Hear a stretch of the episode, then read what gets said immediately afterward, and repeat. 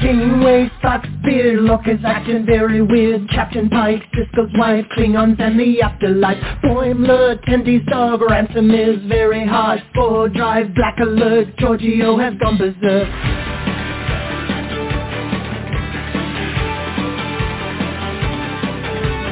Teacher Batless, Edward is an idiot, Spock is dead, is wed, Chekov's wearing red. Data's cat, Kempak's that, Q has had enough of that. Beam me up, make it so, everybody let's go. We talk about the series. You can join us live by picking up your phone now. We talk about the series. We're coming to you on your streaming services now. We talk about the series. Comic books and games, we go beyond the show now. We talk about the series. Come and join chat and we go on and on. Well, good evening, Trekkies and Trekkers around the globe. It is Thursday, October 19th, 2023. It is 7.30 p.m. Eastern Coast Time. That means we are live. And that means you can call 646-668-2433 and join in the fun. And we're going to have lots of fun tonight. I'm your most excellent host, Uncle Jim, coming at you live from Vermont. And with me, as usual, are my Trek experts. Let's go around the country and introduce them. We're down one tonight, but that's okay. Let's start off down in Las Vegas, where we have Charles. How you doing tonight, Charles? I'm doing all right. We're currently waiting for this heat wave to finally break and maybe see the last of the 90s for the year. Wow. We're waiting for snow. Anyways, we and we're going to snow in over to. It's gone. Snow, I love it. I love it. I love it. I love it. No, not really. And uh, we have in Portland with us, we only have the dynamic duo with us tonight because Paul is preoccupied. But we have the donut guy himself, David. How you doing, David? Hey, I'm okay. Glad to be no here. Donut? No, No, no but I do donut. have gummy bears. Well, that, that works. You can shove them inside of a donut and have a gummy bear donut. right? you got to be creative, David. Be creative. yeah. and also from Portland, of the dynamic duo, we have our very own Eric. How you doing tonight, Eric? You know, I am doing really good. I I've continued kind of my research of these rules of acquisition, man, and there's a lot of gaps in there. Uh, you know, they they go up to 285, but uh but there's a lot of holes. So I'm excited about how much room there is to expand in the rules of acquisition. Oh wait, that was last week's episode. Right, right, right. This week we're talking about the other one. Sorry, I'm I'm fixated on these rules. There's a lot of them. A lot. There's a lot. Like a lot. But there's, like I said, a lot of gaps. So, you know, if you want to come up with your own rule of acquisition and you just want to make it up and give it a number, um, just, you know, go to Memory Alpha and find a hole and stick it in there. You know, speaking of rules of acquisition, I was watching the DS9 episode Dogs of War, Mm-hmm. and That's a good uh, there's a scene, there's a really funny scene where Quark signs everything over to Rom because Quark thinks he's going to be the gres- the next Grand Nagus, and Mhm. he's complaining to Rom. He's like, um, you know, we're not allowed to have monopolies, and you can't corner the market, and you have to you have to have unions and pay your workers equitable, and you can't get sexual favors from the Gobble girls, and you can't cheat. And he's like, what is this world coming to? And oh, I, it was so funny. I was like, wow, this is why I love I love Deep Space Nine, and I love Quark, and I love the Ferengi. It's funny, really funny. Mhm. Anyways, speaking of Ferengi, that was last week. We're going to be talking about the Lower Decks episode, A Few More Badgeys, which was last week's episode, not the one that's on tonight, the one that was on last week. And that's because we have lots of listeners around the globe, and we want them to feel welcome on the podcast as well. So we're going to be talking about a few more Badgeys. a few Before badges more. Far, though, Just, just flip those just last two words there, Jim. that we have, as of right now, we have 171,278 followers on our Facebook page. Do you remember how excited we were when we hit 5,000? I do. I remember those days. Yeah, wow. And uh, we have um, 130,325 downloads of the podcast. So, wow, just incredible. We, we couldn't do it without you guys. Thank you so much. And uh, I hope everybody's having a happy Spocktober. You know, I want the ship to go now. So, uh, yeah. Best line ever. That catchphrase one. I, you know, one. Jim, the the the one that I still was always hoping for uh, from Michael Burnham was Burnham, like burn M. Burn them. Burnham. Come on, Burnham. season five, give it to us. you know, I I still I'm still I'm still disappointed that they decided to end Discovery. Um, really, I I yeah. I don't know why. The- I think was, we're all there know, with you, Jim. I think that well, I mean, that's not what today's show is about, but like I cannot disagree with you and I feel like it was the type of show that could have gone 7 seasons. Uh for sure. Like I feel like there was a lot more to explore in this 32nd century. I I was excited about the new setting that they got to in season 3. I was ex- really excited about the characters. I loved what they've done with like the growth of Michael Burnham and how she's really developed and all the other ancillary characters and oh my gosh what's going on with tilly and can we get back there and talk about her i mean there's like all this stuff to explore and you know they're going to give us one more season which is going to be an amazing season i'm sure but i'm sure that they're going to leave us wanting more in the end you know but i, I and, don't and know. don't forget. Saru and his and his Vulcan Yeah. lover there. Uh, oh my god T'Rina like i T'Rina yeah Yeah, uh, T'Rina. T'Rina and Saru sitting in a tree. Yeah. yeah. Oh wait, he has hooves. He probably can't stuff. climb trees. No, probably not.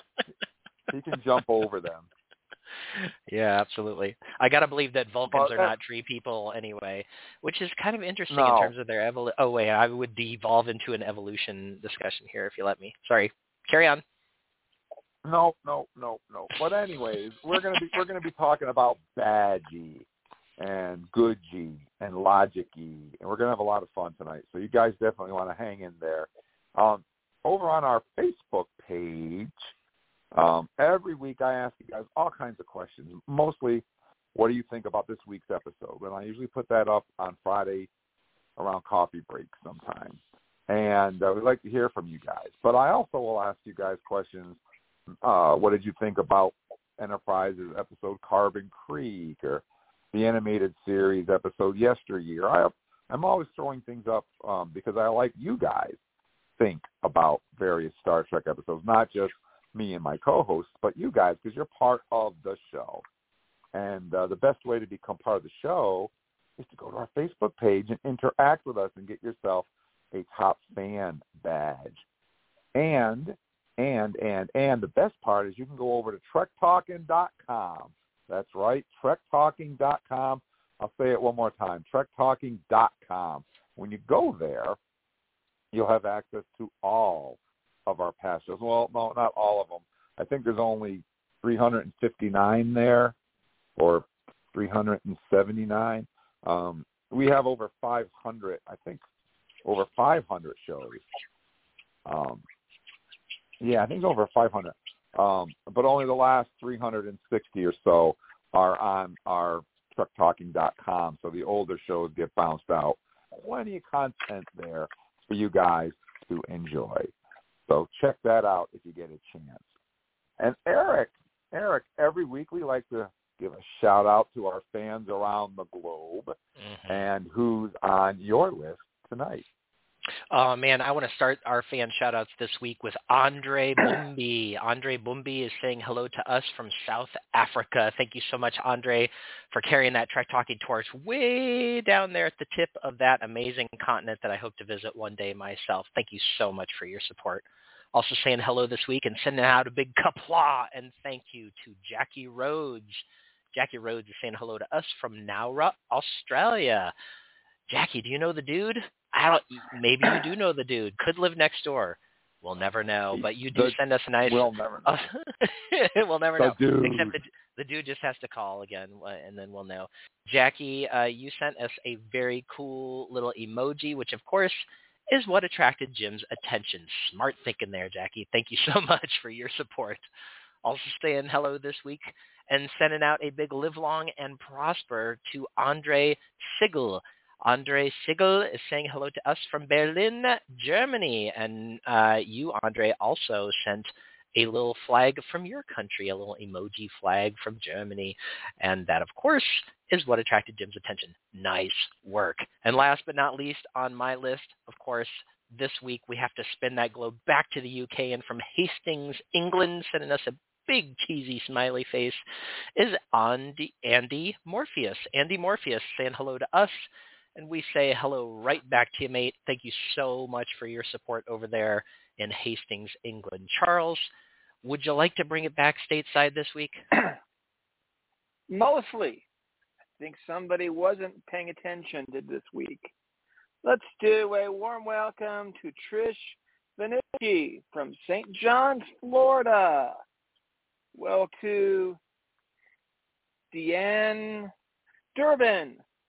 I'm in Southern California, only eight hours away to the Federation headquarters in San Francisco. Well, you're home. You're also around the home of the fleet. And I'll ask you one of our questions that we were doing in our pre-show. So it doesn't rain in Southern California. Prove us wrong. Welcome to Gary Carr from Alabama. Car, Alabama, Talladega racing. I don't know. Are you into that? And greetings to top fan Stephen McBride from the not U.S. country of Scotland. So somebody put me in, somebody put me off in the wrong country. Getting international there, Charles. I like it. I like it a yeah. lot. Yeah. Expand your horizons. Yep. So David, who's on your list? Hello, can you hear me now? We can hear you now. All right, swinging back into the States, and I'm going to give a greetings, warm welcome to all the shout-outs here. Let's start off with Jody Castillo from California. Ah, swinging on up to uh, top fan Arlene K. Cudge, uh, Knudsen uh, from Knudsen. North Dakota. Knudsen from North Dakota, USA. Next on the list is a uh, Jeff Jameson from Albuquerque, New Mexico, USA, sending us a little USA flag. uh, last on my list is a warm welcome to top fan Lynn Cole, uh, Col- Coley? Colelli. Kaleli from Fairmont, West Virginia. Sorry for butchering the last name there, but uh, I guess I'll send it on to Eric. Yeah, also saying hello and uh, sending out a big, like, seriously warm thank you to top fan Riley Walthalet, who's saying hello to us from the beautiful country of Belgium. So much good food, so much good scenery.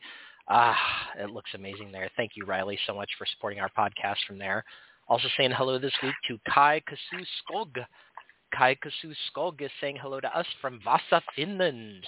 Vasa, Finland. Uh, I have some uh, familiar roots there in Sweden, uh, one of your neighbors, and I cannot wait to get up to Scandinavia to explore your part of the world. It looks amazing. Thank you so much, Kai. Also saying hello this week to Don Sutar, currently in Thailand. I wonder where you came from, Don, but uh, doesn't really matter because you always carry Star Trek in your heart, don't you, brother? Carry it wherever you go, including all the way to Thailand. Thank you so much for supporting our podcast. And last but not least, we're saying hello this week to Henry Gerard Z. Reynes from the Philippines. Another amazing place I would love to go. Can you imagine living in such a place as that? It looks uh, metropolitan. It's got the weather. It's got so much good food. It's got, oh, so many good things. Henry, thank you so much for saying hello to us this week. And Jim, I'm going to spin that globe right on over to you, brother.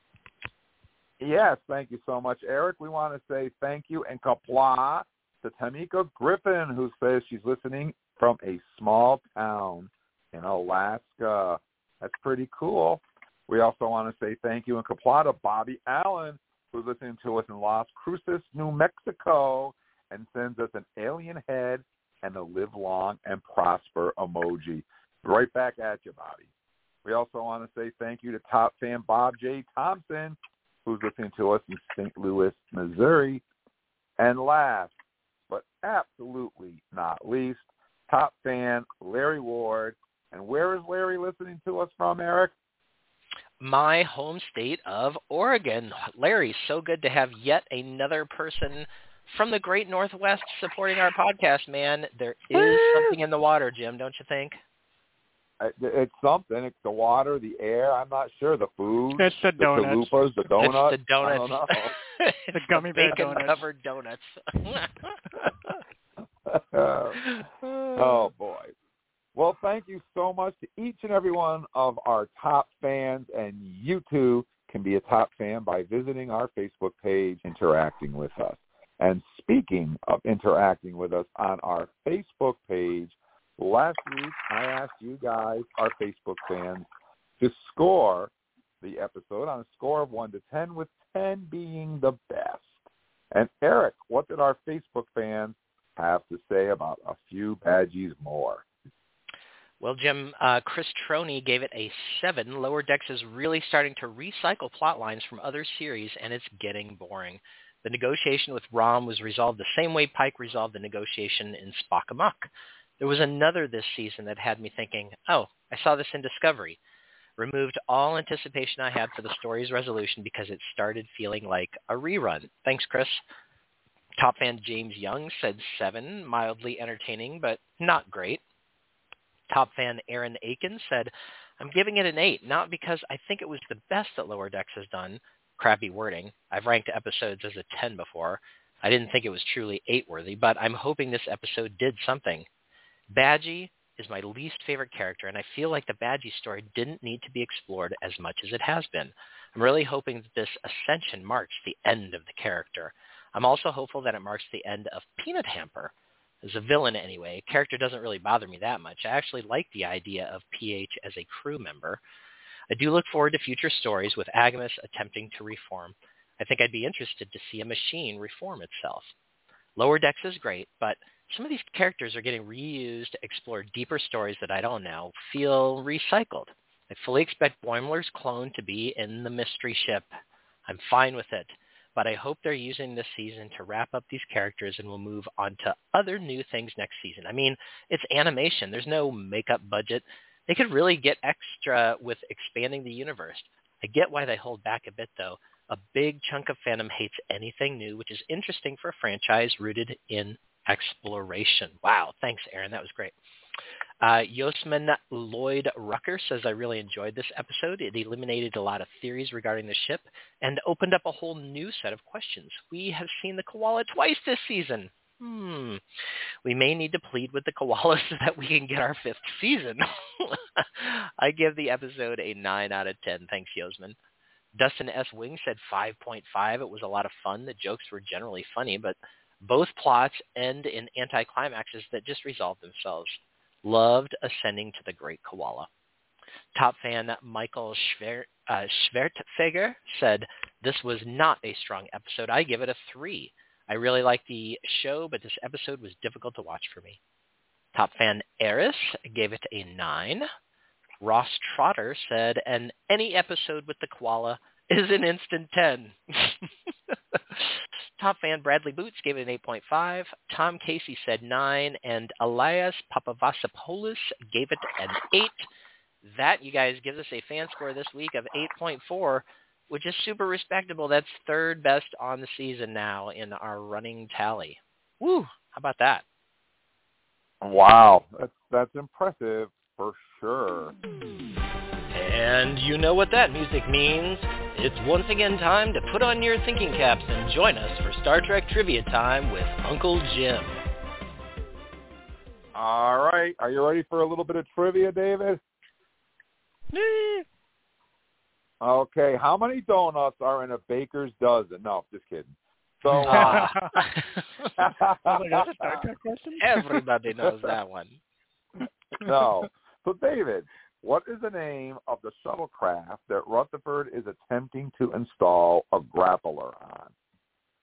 Oh no.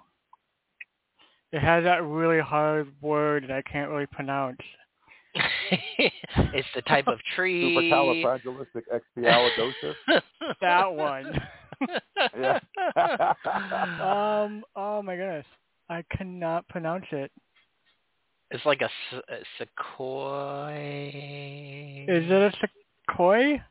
Sequoia? Yay! Sequoia! That's right. Ding, ding, ding, ding, ding. Give that man a donut. Nom nom nom nom nom. All right, the next one I was going to throw out to Paul, but Paul's not here, so I think I'm going to throw this one out to Charles instead. You ready, Charles? I think I am. All right. So in this episode, Jeffrey Combs voices AGIMUS, the evil computer. Name another Star Trek character that he played, and there's quite a few, so it's a pretty easy question. Well, didn't he play Weyoun and Weyoun number two and Weyoun number three and Weyoun number four on DS9? Actually, we saw, technically speaking, if you want to get into the lore, we saw six, seven, eight, and nine. But yeah, it's the right Okay. idea. Oh, I'm Yeah, sure that I'm he did. sure one through five was there somewhere. Somewhere. They died before we got to see them, though. Yep. I feel like Six said something about like some of his clones like being imperfect at the beginning or so. I don't know. Anyway. Yeah, and uh, Yeah, I think he I- I wanted to ask, uh, Weyouns. David, David, Mhm. who can you think of another character that Jeffrey Combs played on Star Trek? oh, are you're talking about the seven deadly uh characters that he played? He played a lot. Um. Yeah. Most memorable for me would be Shran from the Enterprise. yeah. the the Andorian. wow, he is Yeah. the bomb. The Mhm. bomb for sure. And and Eric, we've heard from everybody else. Can you name another character that Jeffrey Combs has played on Star Trek? Oh yeah. Um well he since we were just chatting about Ferengi, you know, he played Brunt and Mirror Brunt uh on DS9. So either like the the feared enemy of Quark in the in our universe or like this kind of weird helpful character in the Mirror universe. yeah, Jeffrey Combs. He's he's also voiced characters in the video games as well. He's mm-hmm. done a lot. So, yeah, there's our Jeffrey Combs hit of the day. All right. So, Eric, you ready for another question? Ooh, yeah. So, what does AGIMUS refer to Boimler as? Hmm. Oh yeah. I know the only reason I know this is that we always watch shows with the with the subtitles on because our family watches a lot of British shows and my daughter in particular wants to make sure she catches all the dialogue. So he literally said meat pipe like P I P E, which I kind of took to mean like almost like a sausage. he's, he's a giant sausage. he's a meat pipe, he's a sausage. All right. Uh, Excellent. And Charles, you get to bring up the caboose on this one. You ready? Yep.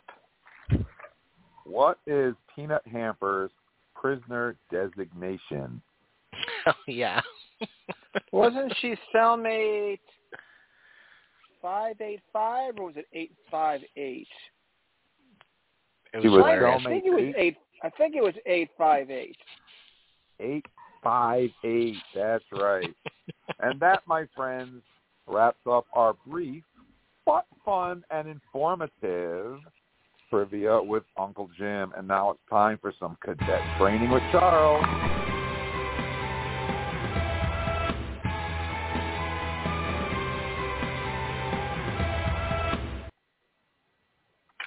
Well, since one of our friends said some of this stuff was recycled, let's go through some of the recycled episodes they went through. Uh, Lower Decks, Terminal Provocation, Season 1, Episode 6. This is where we get to meet Badgey for the first time. And then, of course, Lower Decks, Stars at Night, Episode 13, Season 3, Episode 10, the end of the end of that season.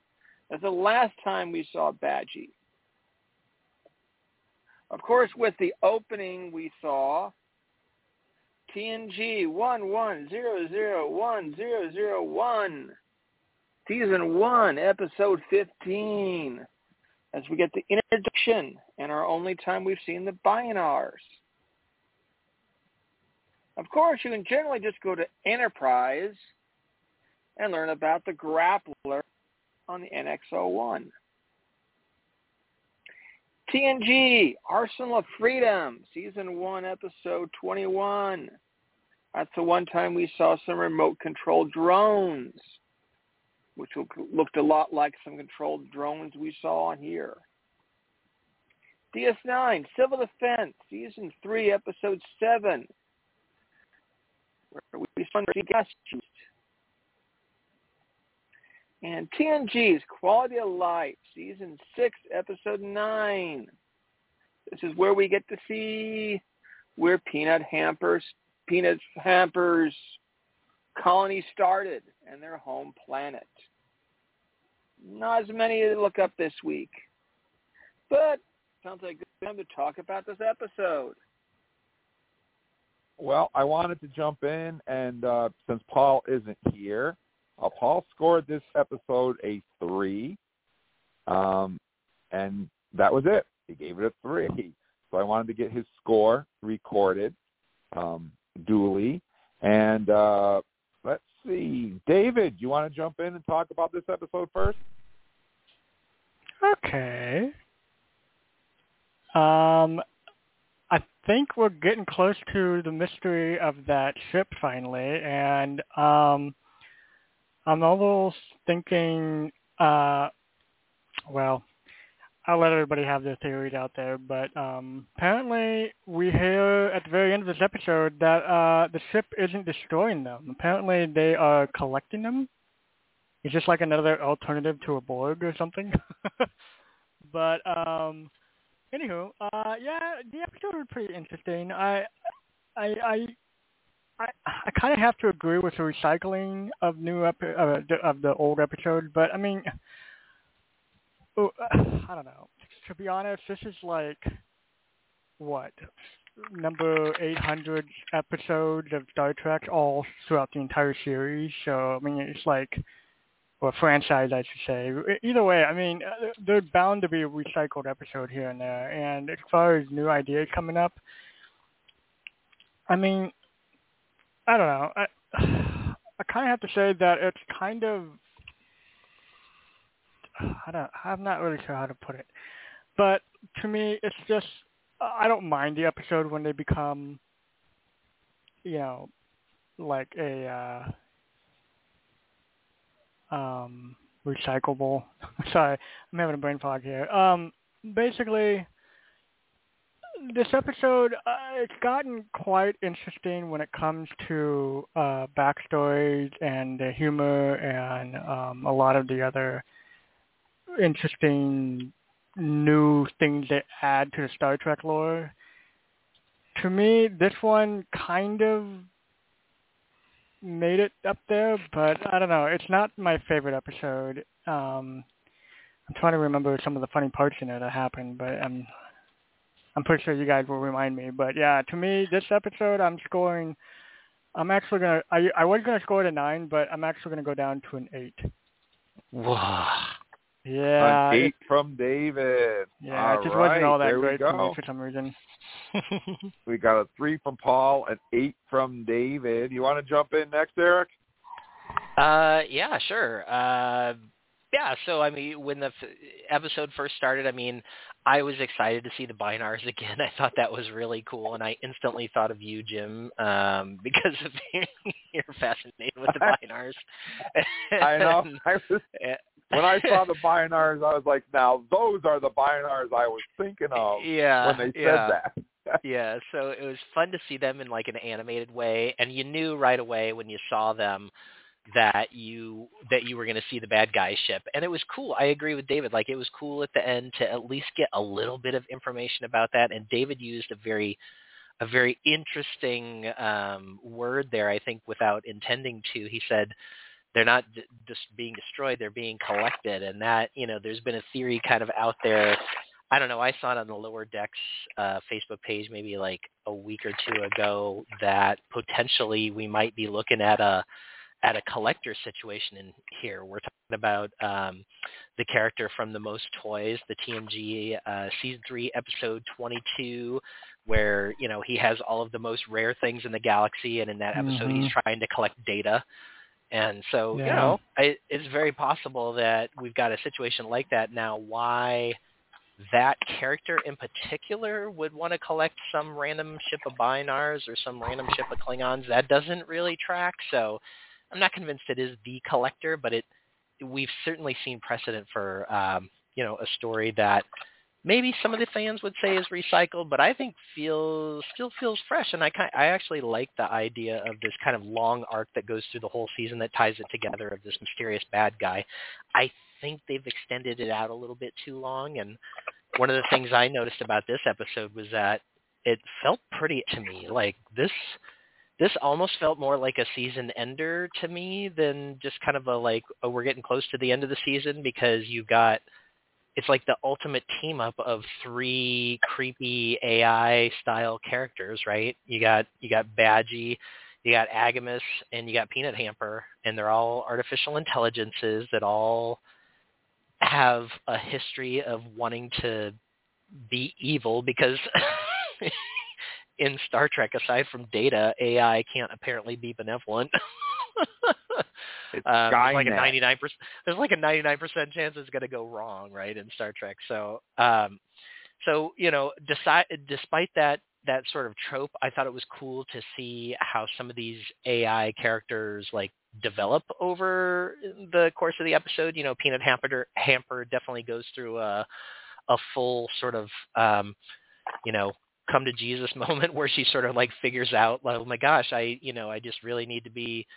Uh, it feels better to be nice to people, and I actually do believe that humans are actually kind of cool, and I do think that living with them is is an important thing to do, and and we get the same thing um, uh, from Badgey at at one point. So AGIMUS is the only one who kind of ends the episode unreformed and and back in jail. So I fully expect to see him in a future episode. I think. Um, let's see what else. Uh, yeah, I some really funny things. Like I love that that one other AI that was like the black and purple one. His laid his name was Lord Tyrannokilicus, which I think is one of the best uh, villain names I've ever heard in my life. Lord Tyrannokilicus. Um, I thought the splitting of Badgey into the like his different personalities was kind of interesting. Like you get Badgey, you get Goodgey, and you get Logicy, and it's kind of like you know. um I always forget the name of the episode, but the TOS episode where Kirk splits into like his good and bad sides. Do you remember that one off the top of your head? I almost included that one in there, and I can't Yeah, the so title. there's there, I can't remember off the top of my head the name of that one, but there it I sort of reminded me of Turnabout Intruder. Turnabout Intruder. that That's it? what it is. Yeah, no, that's right. Yeah. yeah. And then, um, you know, you, like we've recently had these kind of other episodes like Tuvix and stuff that we've talked about where um, there there are uh, personalities involved, you know. So I, I I thought that part of this was actually pretty cool, and I I, I dug it. Um, the I kind of agree with the one listener who said that they don't really care for Badgey. I there's something about his megalomania that just turns me off big time. I think I think he's supposed to be so kind of brutal and so over the top that that's what makes him funny, but I find him a little off-putting. I really like though his his Goodgey version, and I really like his Logicy version.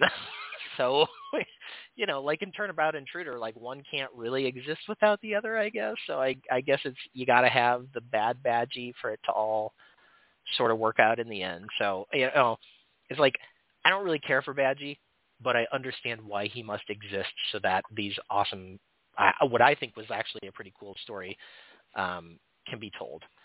Uh Lower Decks does a great job of always doing the callbacks. Charles always does a great job of telling us during cadet training of what episodes we should go back and watch. So other than the the Bynars, there were a ton of other ones uh, that you should go back and, and check out from his thing. Um, and then my personal kind of like that's totally awesome moment is when they did the grappler thing. And I know we've already talked about that, but remember a couple episodes ago they were there was a whole grappler situation too where they were talking about grapplers. And so it seems to me that the lower decks crew these four junior grade lieutenants have a strange fascination with grapplers which i also do. So that so that resonates with me. Big time. Big time. Okay, Um, Eric, what other episode did they mention the grappler? Or where have they Uh, also mentioned it? Uh, uh, well, it was just in a wasn't it just in a um a uh, Strange New Worlds episode uh, at Yes, like it towards the end of the season, Mhm. which but I don't remember which Yeah. episode it was. This The old crossover episode. Yeah. Oh yeah, yeah. These So old they're scientists who talked about the grappler. that's what it was. Yeah, Seeing the seeing the NXO one in the museum. that's what it was. I love it. Um, some fantastic lines. Uh, you were saying, uh, David, that you know you'd know it when you heard it again. So here are some of my favorite lines. I can't let Badgey boot my friends to death. That's Rutherford. Oh, um, Badgey to Rutherford. What are you doing? Giving my son a hug. Aw, did anybody else find that a tender moment? I thought that was actually pretty nice. Um, uh, Boimler's best line. Starfleet definitely wouldn't be able to reverse this in an hour. Reference to bottle episodes that sort of end as they began, right? um, last thoughts, I guess, on the episode from me are uh, some of the cool sounds that Peanut Hamper's dad made. Reminded me of the Enterprise D, I think door sounds or something. It was it, they were definitely very very familiar sounds to me from yeah, I actually thought that robot came from that episode. Uh, may oh maybe he was the oh is he the actual exocomp from? Maybe. Oh, I Oh. didn't even think of that. Oh, that's a cool idea. David, you're brilliant. Have another I like donut, that, dude. dude. Yeah. Have another donut, yeah. so yeah, um, I will I will go hang out with the Q Continuum or or go to the Black Mountain after this, uh, or or perhaps uh, just fly away with the Great Bird of the Galaxy. But uh, I, you know, this episode was pretty good to me. I enjoyed it, but it did not knock my socks off, and it didn't really have like too much character development other than these three AI characters. So I'm going to give it a seven. All right, that's cool. That is cool. Seven. How about you, Charles? Well, I am a Badgey fan and did pick up my Badgey Hallmark Christmas ornaments this last weekend. Nice. Plus, I have my metal metal uh, Badgey from metal Christmas Badgey from Christmas.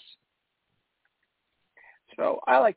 I kind of wonder if a bit of a theory that okay, why was this not in season one? I wonder if this might not this may not be the last time we see I wonder if it might not be the last time we see Badgey. You're saying we not this might be the last we've seen of AGIMUS. And then you're making me think of well, what if we get to see AGIMUS and Badgey in the season finale as in they help defeat the mystery ship.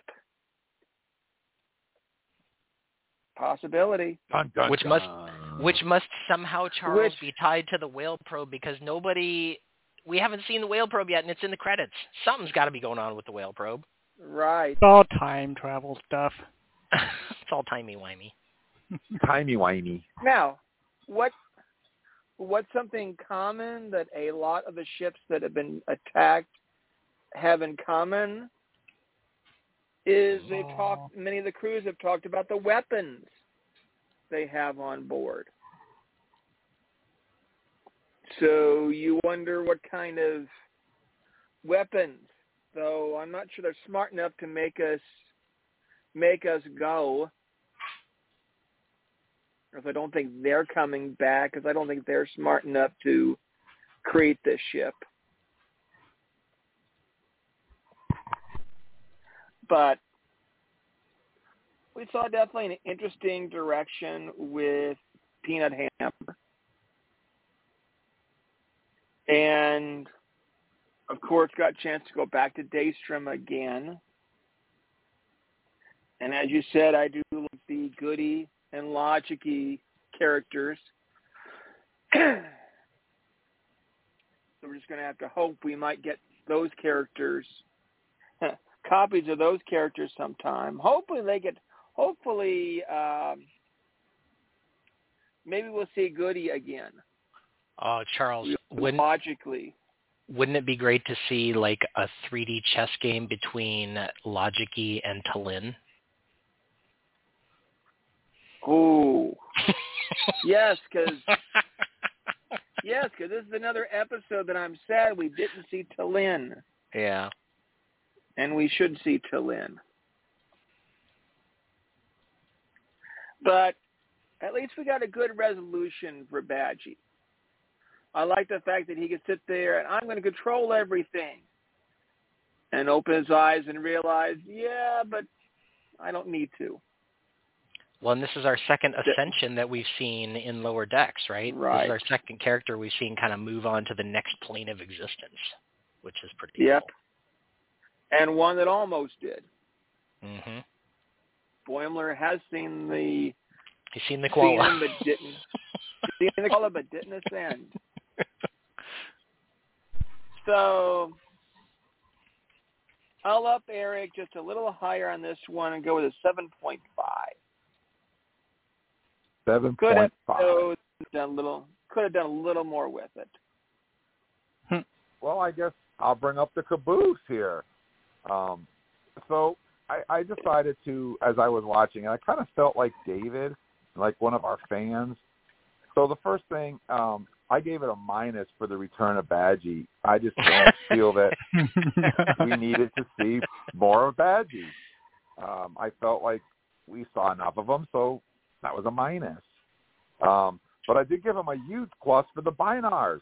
I love the Bynars. I always loved the Bynars, especially when I was so disappointed that they weren't actually going to be on Discovery after they said they were going to have a binary character, and you guys know that whole story. So Jim. seeing Jim the learns. Bynars again Yep. um, was a huge, huge plus. so I wish I could duplicate I- their my- little you know- voice. I was a little disappointed that they didn't subtitle what they were singing. Mm. Um, they were just going. "Blah, blah, blah, blah, blah." I was like, how come it's not subtitling their language? Which it didn't because I put the subtitles on and it didn't. So I guess there's no binary language. But Maybe at the universal translator can't even understand it. that could be. Uh, so I. I, it was a huge, huge, huge plus for pulling the Bynars out and putting them front and that was really, really excellent. I also gave this episode a huge plus for bringing back the mystery ship. We saw this in the first episode, but as Eric said, they've been stretching it, and we haven't really heard much about it until this episode. So for me, that was a big plus that they're swinging it back again to the mystery ship. And unfortunately, I disagree with my co-host because I gave it a minus for the grapplers. Um, it, Hmm. it, it's ancient technology that was on the NX-01, and they have tractor beams. There's no need for a grappler. So Well, I, actually, Jim, I, I'm super glad that you brought that up because, as you know, I love to discuss the science of Star Trek. And one of the reasons that you actually might want to use a grappler versus a um, a tractor beam is that a tractor beam uh, in, is based on being able to move a mass that is, um, you know, basically smaller than the mass of your ship. Now, one of the things that they've never really explored fully in Star Trek is like, how do you take a ship that has a really tiny mass and move a, something that has a really big mass? A grappler kind of being that direct connection, I think, might give you some advantages in that regard. I don't know. Isn't it cool though to add sort of a mechanical element? I mean, isn't that sort of fun or not really for you? Well, you know, I I would have thought that they already perfected the grapplers on Enterprise and up through Enterprise, which we didn't get to see. By the time Enterprise or uh, Star Trek comes along, they're not grapplering, winging, grapplering.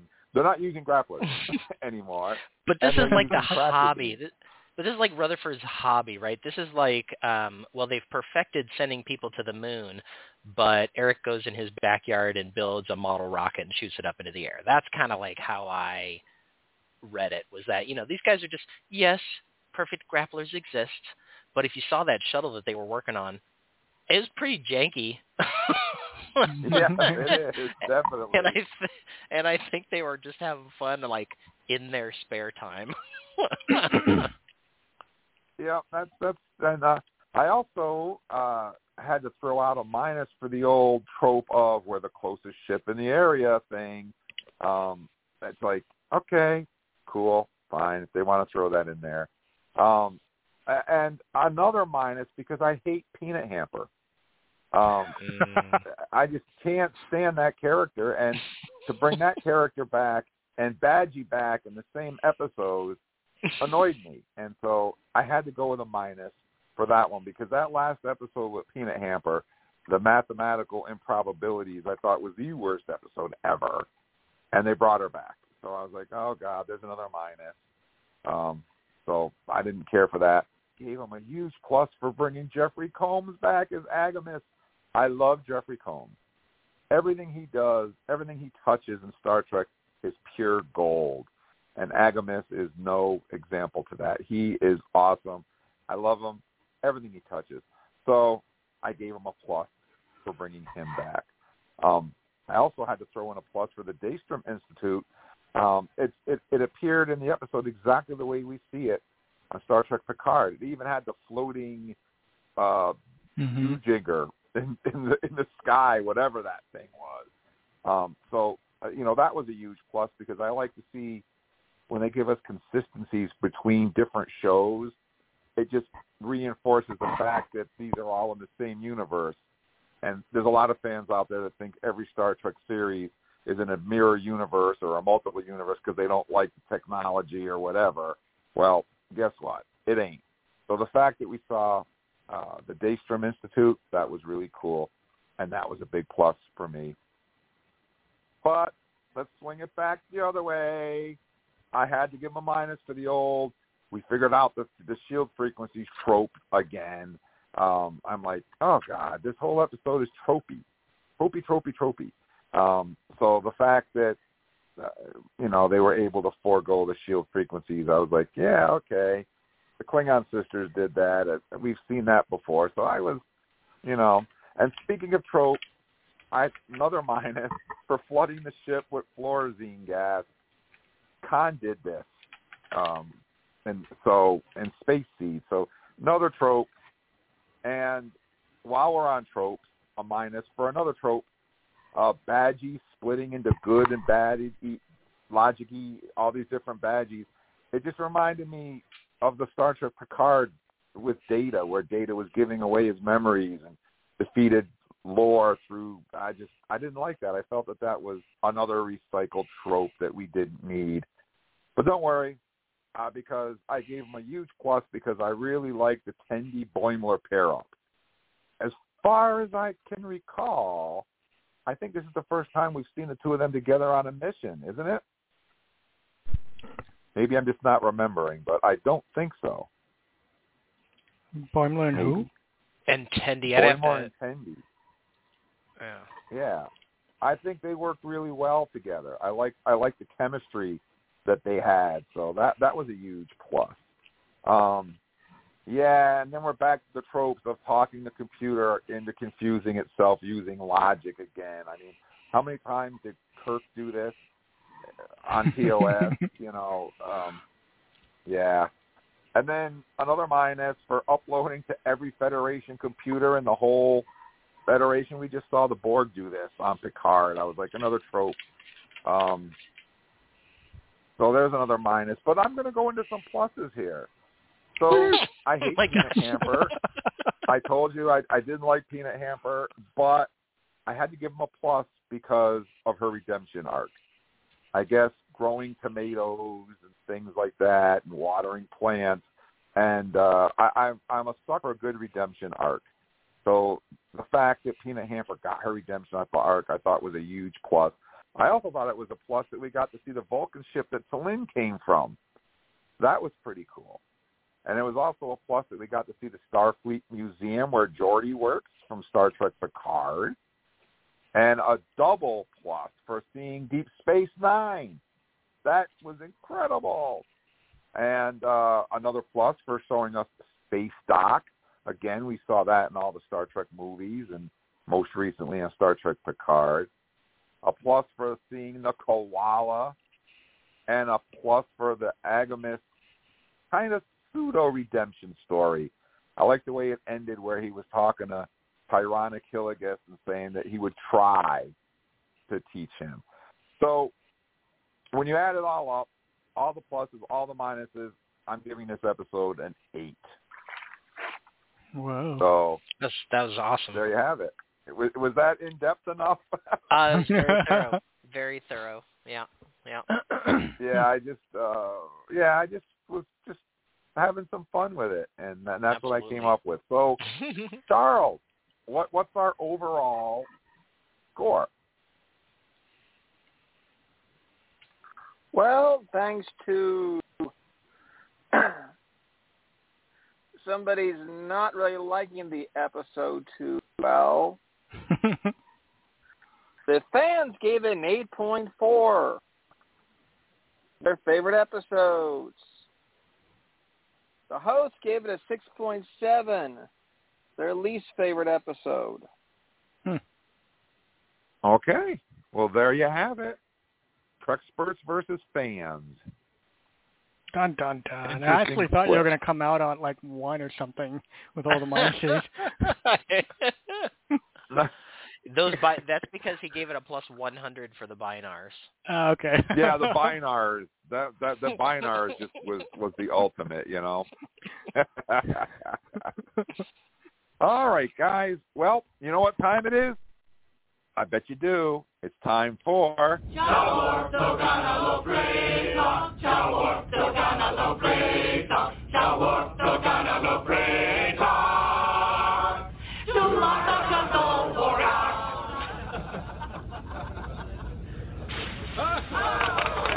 That was not a Klingon song.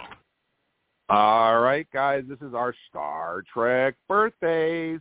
And we always start off our Star Trek birthdays by remembering those members of our Star Trek family who sadly enough are no longer with us. And for that, we turn to Eric. Uh, Jim, this week we're going to remember five members of our Star Trek community who have gone before us that would have had birthdays w- this week. We're going to start out with a real banger. Uh, the actor Mark Lenard. I know you know that name. He's the American actor best known for playing Sarek in all sorts of Star Trek in his life. Uh, he, we start out seeing him, of course, in the original series, uh, second season episode Journey to Babel. Uh, later, we see him in Star Trek III, The Search for Spock, and Star Trek IV, The Voyage Home. He does not make an appearance in Jim's favorite movie, but we see him again in Star Trek VI, The Undiscovered Country. Then we see him again in TNG, third and fifth season episodes Sarek and Unification 1, and he also voiced the role in the animated series first season episode Oh. Yesteryear, which uh, is Eric. amazing. Yeah. Oh, you missed a big one of Jim's favorite. Mark Lenard was the first Klingon I'm still with getting there. ridges. Yes. Ah. Absolutely. Yeah, no, you're totally right, Charles. Uh we Yeah. yeah, we in fact he's got it so much lore behind him. So yeah, yeah, I, we can we can move on to the. So he absolutely was the first Klingon that we see with ridges. Of course, that is uh, the Klingon captain aboard the IKS Amar in Star Trek: The Motion Picture. Um, Lenard had actually requested to rep- reprise his role as Sarek in this film, um, but that request was denied, and instead they offered him the role of the Klingon captain.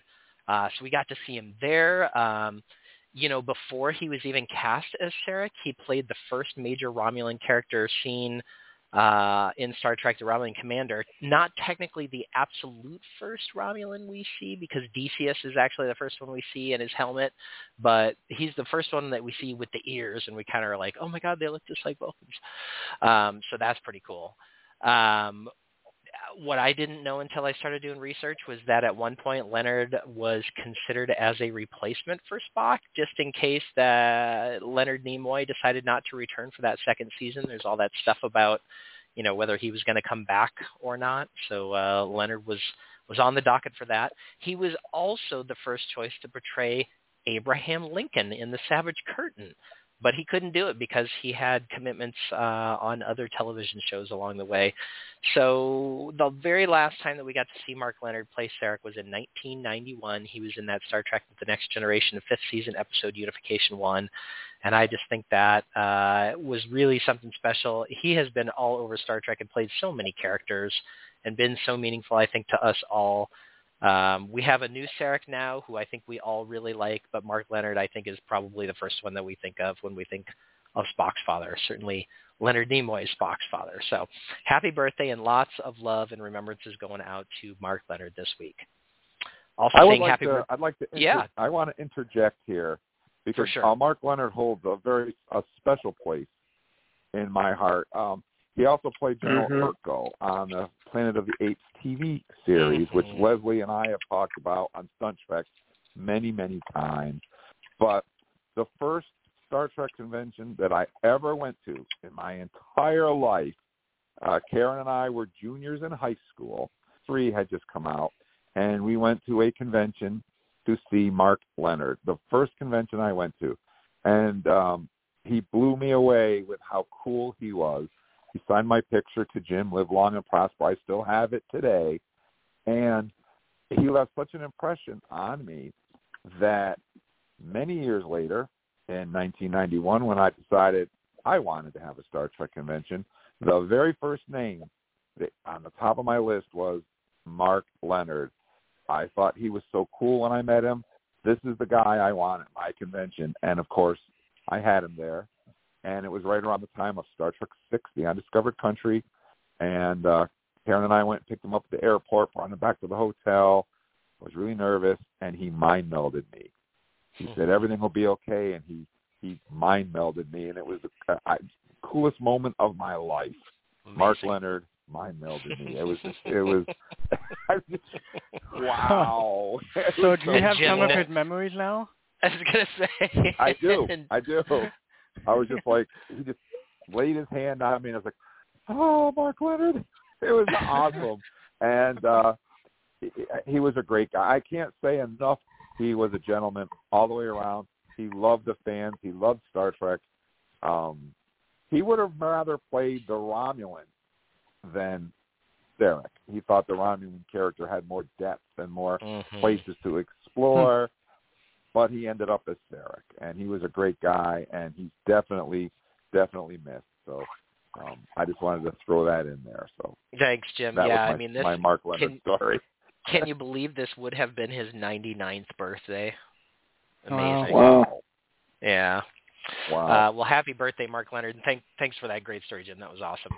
Uh, so moving along, we're also going to say happy birthday this week to the actor Ron Taylor. Ron Taylor was the actor and singer who played our Klingon chef that we see in Deep Space Nine's second season episodes Melora and Playing God. This guy actually has a killer voice. He walks around singing while serving gagh which I think is amazing. Um, if you don't know him from Star Trek, that's okay. You probably best know him as the voice of Bleeding Gums Murphy from two episodes of The Simpsons, Moaning Lisa and Round Springfield. Um, he did a few movies along the way. He was in Trading Places in 83, Dead Heat in 88, Collision Course in 89, Second Sight, in 89, and then did a couple of TV movies along the way. Uh, on Broadway, Taylor actually played Porthos. No, not the dog. We're talking about the Shakespearean character to Brent Spiner's Aramis in an 84 production of The Three Musketeers. So I think that's pretty cool. So Ron Taylor would have had a birthday this week on October 16th. Happy birthday, Ron Taylor. Happy birthday as well to Marsha Hunt. Marsha Hunt was the actress who played Anne Jameson in the TNG first season episode Too Short a Season. Marsha began her career as a model before being discovered by Paramount Pictures by a talent scout at the age of 17 years old. She debuted in films all the way back in 1935, you guys. She was born in 1917, so she was in movies in like 36, 37. We're talking Easy to Take, Born to the West, Pride and Prejudice. Maybe you've heard of some of these movies. Uh, she spent a long time doing B movies along the way as well. But then uh, in the 50s, interestingly enough, because of her politics, thanks McCarthy, she got blacklisted, and so it made it really hard for her and her husband to find work during that period of time. Um, she later kind of revitalized her career, getting some more television work. Uh, and uh, unfortunately, we lost her 2022 just – about a year ago here, September 6th is when we lost her last year, but she did live to the ripe old age of 104 years old, which is so cool. She's the, wow. the second longest lived Wow. um, Star Trek person ever, uh, which is just really an amazing thing. And if you go back and just look at all the stuff that she lived through, man, she was born in 1917 and lived to Hmm. 2022. Can you imagine what she saw in her lifetime? So uh, really special actress, Marsha Hunt. Uh, thank you so much for your contributions in Star Trek, and happy birthday to you. Happy birthday as well to Mark Lamura. Mark Lamura was the actor who portrayed John Doe in the TNG third season episode Transfigurations. Uh, Mark was mostly known for his work on some soap operas like All My Children uh, and a couple of other ones along the way basically known for television guest starring. Um, he was on a bunch of shows kind of back in the 70s, 80s, 90s along the way. Never got into film, uh, and we lost him just a little bit too early from, unfortunately, lung cancer when he was only in his 60s. So Mark Lamura would have had a birthday just yesterday, October 18th, 1948. Happy birthday, Mark. And last but certainly not least, we're saying happy birthday this week to Lou Scheimer. Lou Scheimer was, of course, one of the co-founders of Filmation uh, and was credited often as a producer on Star Trek The Animated Series. He also voiced four characters on the series along the way and was kind of known mostly as a producer and, and voice actor, um, you know, along the way he worked on so many other popular animated series from the 1960s all the way up to the 1980s, including The New Adventures of Superman, Fat Albert and the Cosby Kids. And I know Jim probably watched it. I know I was in the right age demographic, but Jim may have watched it despite his uh, older years at this time. But uh, He-Man and the Masters of the Universe, man, I have the power. I watched that Yep. all the time when I was a kid. so yeah, big big By the power of from Grayskull. by the power of Grayskull. So, um, so Scheimer uh, was also, of course, involved in that. Um, you know, they they were one of the first companies that actually did adaptations of superheroes into uh, television shows, which is not an easy thing to do. Uh, you can imagine. Not only did he do the Superman and all the other things that we talked about, but he kind of got into the Archie scene back in the day. In fact, one thing that I didn't really realize was that the Archie show, which was an animated show that played from 1968 to 1969, had a bunch of original music. And do you guys know the song? Um, I know you've heard this song. Sugar, dun, dun, dun, dun, dun, dun, oh, Yeah. honey, honey. You Oh, know that yeah. song? That Yep. song was Yeah. written for that show. Can you believe that? Hmm. Can you believe that? it went to did not know number one on the 1969 Billboard charts. So there you go. Um, Lou Scheimer, unfortunately, in his later years, struggled with Parkinson's disease, which is a terrible disease um, where you're sort of trapped inside your body. Uh, your brain's working, but your body stops working, and um, that was unfortunately how we lost him in the end. In 2012, he was honored with an Inkpot Award for his contributions to animation, and he died just two days before his 85th birthday in 2013. So happy birthday, and uh, just thank you so much, Lou Scheimer, for all of your work on the animated series. Everyone I think here on the podcast is a fan. And of course, we've got shows now like Lower Decks, thanks in no small part to uh, work like the animated series. So just really, really cool, really meaningful, and we miss you, Lou. And that, you guys, uh, that does it for our remembrances this week. So I'm going to take this fiery birthday candle that I can barely hold at this point, pass it over to Charles, and see what he can do with it. Thanks, Eric. Let's start off with a happy birthday to Matt Walsh, American comedian, actor, director, and writer who voiced Ron Dawson, Dawson in Star Trek Lower Decks first season episode Cupid's Errant Arrow.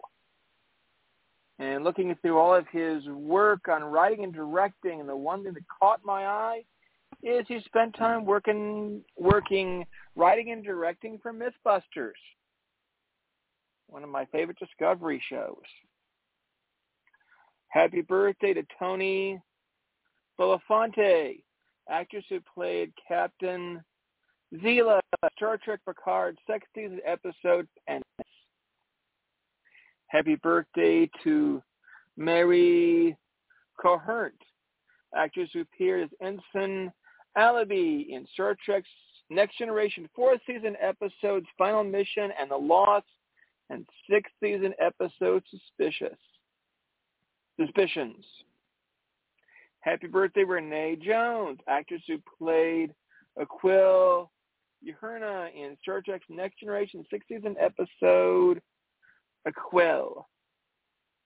Happy birthday to Molly Brink, actress who appeared as Talas in three episodes of Star Trek Enterprises, Proving Grounds, Babel 1, and United.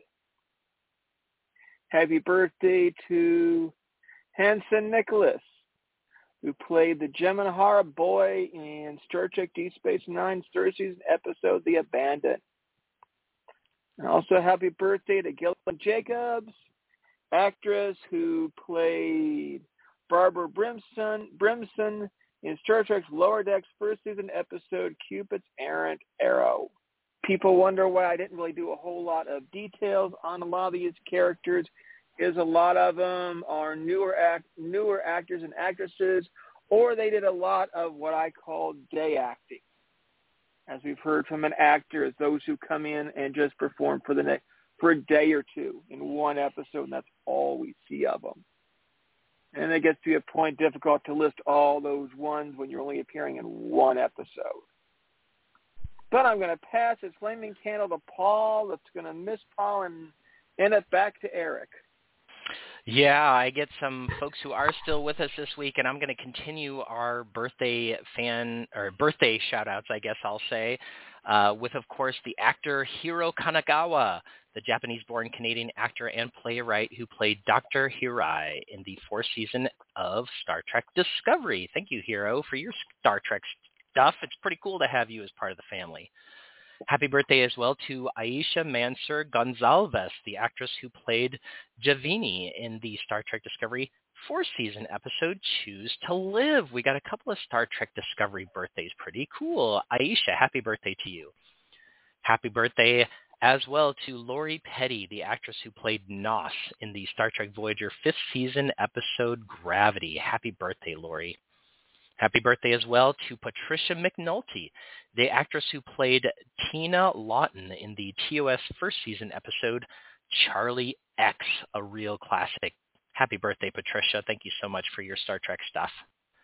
Kimberly Farr has a birthday this week. She's the actress who portrayed the Brekkian Langor in the Star Trek The Next Generation first season episode Symbiosis. Happy birthday, Kimberly. What an birthday evil, twisted drug dealer she was, huh? Yeah, yeah. Sometimes. Oh my God! Yeah. Did you want to not reshoot a TV and just wring her neck? Absolutely. Every once in a while, you get one of those characters that you just really, like you said, you just want to wring their neck, and she was absolutely one, which tells me that as an actress, she was doing her job, right, Jim? And- but but, but Jean Luc got her in the end, though. He did. He did. That's Yep, such a good like, episode. well, yeah. With the prime Yep. directive, you can't interfere and stop us. And Jean Luc Too is like. Yeah, you're right, but I also don't have to give them the engines they need to get your drugs. So take that. And of course, Lower Decks revisits that planet later, and we see what Was it happened. Was I- it a good I idea? won't Wasn't it a good for idea? Watch Lower Decks. Yeah. Yep. Watch Lower Decks to find out. Uh, happy birthday, Kimberly.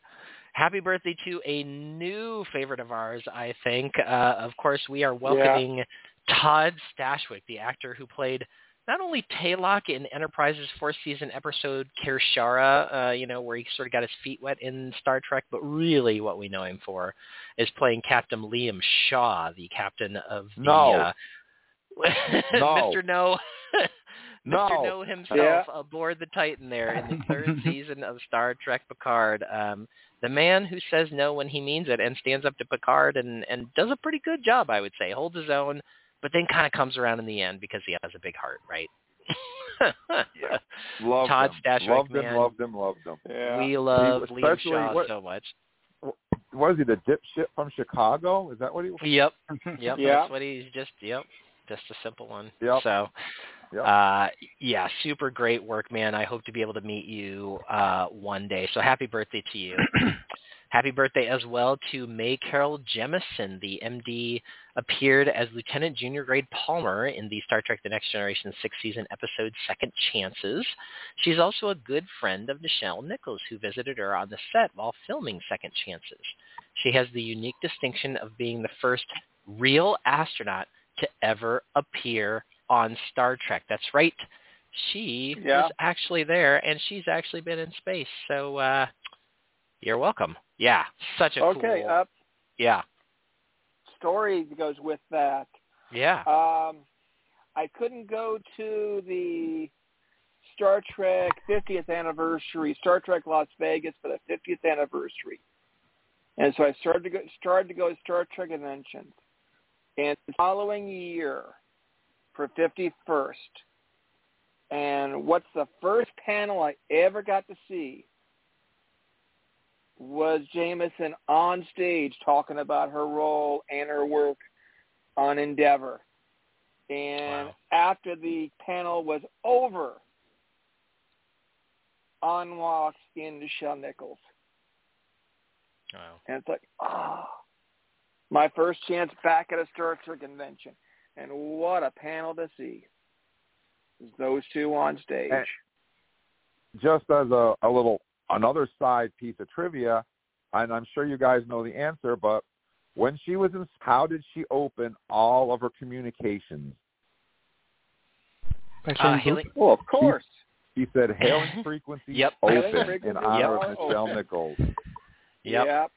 And for, And the for, other- for real, she she actually for real, in Hmm. honor of Michelle Yeah. Nichols.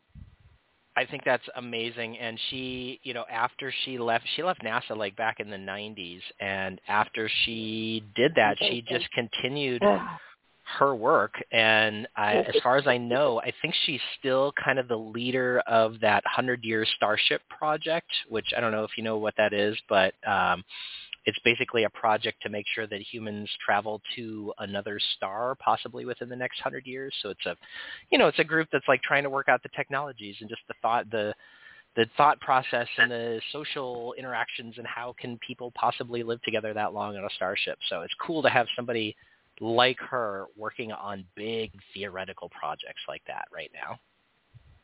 Yep.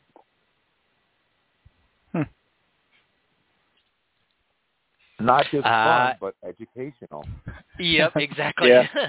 so thanks, uh, thanks, Mae Jemison. I also hope to meet you one day. And uh, last but not least on my list is a big birthday shout out to Ali Momen. Ali Momen, who's the actor who portrayed Kamran Gant and the Mirror Universe Kamran Gant, as well as Control possessing Gant's reanimated corpse in Star Trek Discovery. Thanks, Ali Momen. Uh, lots of Gant in there. And uh, I'm going to pass this birthday candle back over to Jim for the closer. And uh, a little piece of trivia for Gant: he's the only character in Star Trek who got to die three times. Three on times. screen. Yep. Three times. That's a Pretty cool. distinct record, and he wasn't even Yep. a red shirt. Oh, No red Didn't shirt even have for to change character names. nope, nope. All right, guys, we're wrapping up our birthdays. I only got a couple here. We want to say happy birthday to Jeff McCarthy, the actor who portrayed Roga Danar in Star Trek: The Next Generation third season episode The Hunted, and Voyager's Who Boimler has a weird- yeah. in Star Trek Voyager's first season episode Caretaker. I, and I got to admit, I didn't make that connection until I read it. Yeah. Uh, I thought that guy, to tell you the truth, I thought he was a dick in Voyager.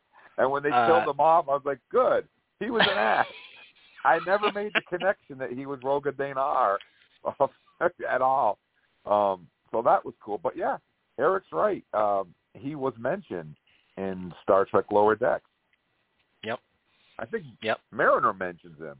I think Uh, well, it's by first- name.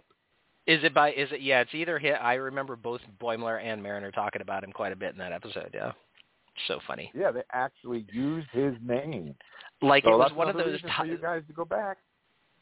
Yeah, exactly. I was just gonna say it was one of those moments when we realized that Lower Decks was gonna be that show that dug deep into TNG and brought out these characters that we hadn't seen in such a long time. And actually, I mean that he's a pretty interesting character from that uh that TNG episode back in the day. So you know it was kind of cool to see him again.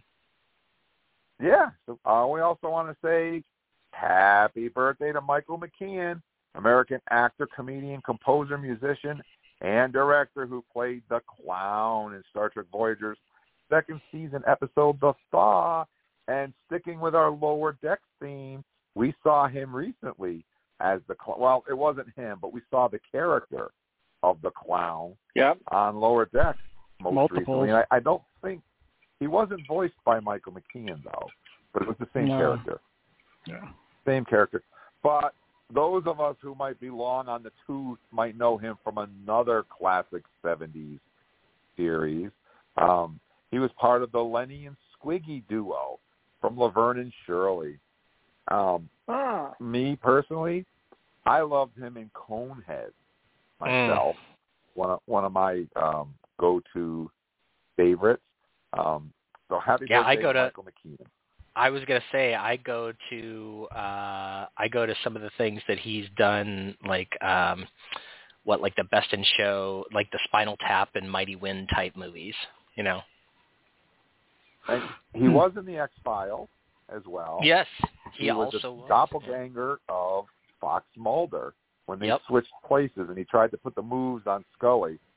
Didn't work out too well for him. And if you're if you like the I don't know if people are into the David Tennant show Good Omens or not. He was actually in 5 episodes of Good Omens too back in 2019. That's a great show. It's based on the Neil Gaiman book. If you haven't read it, you should. Yeah, lots, lots, lots of fun little tidbits here for you guys tonight. We also want to say happy birthday to Sabrina Scharf, who was a former, former actress who played Miramanee in Star Trek: The Original Series third season episode "The Paradise Syndrome." And I always save the Klingons for last, so we want to say Qapla' to Paul Roselli, the actor who played Brigadier Kerla in Star Trek Six the undiscovered country.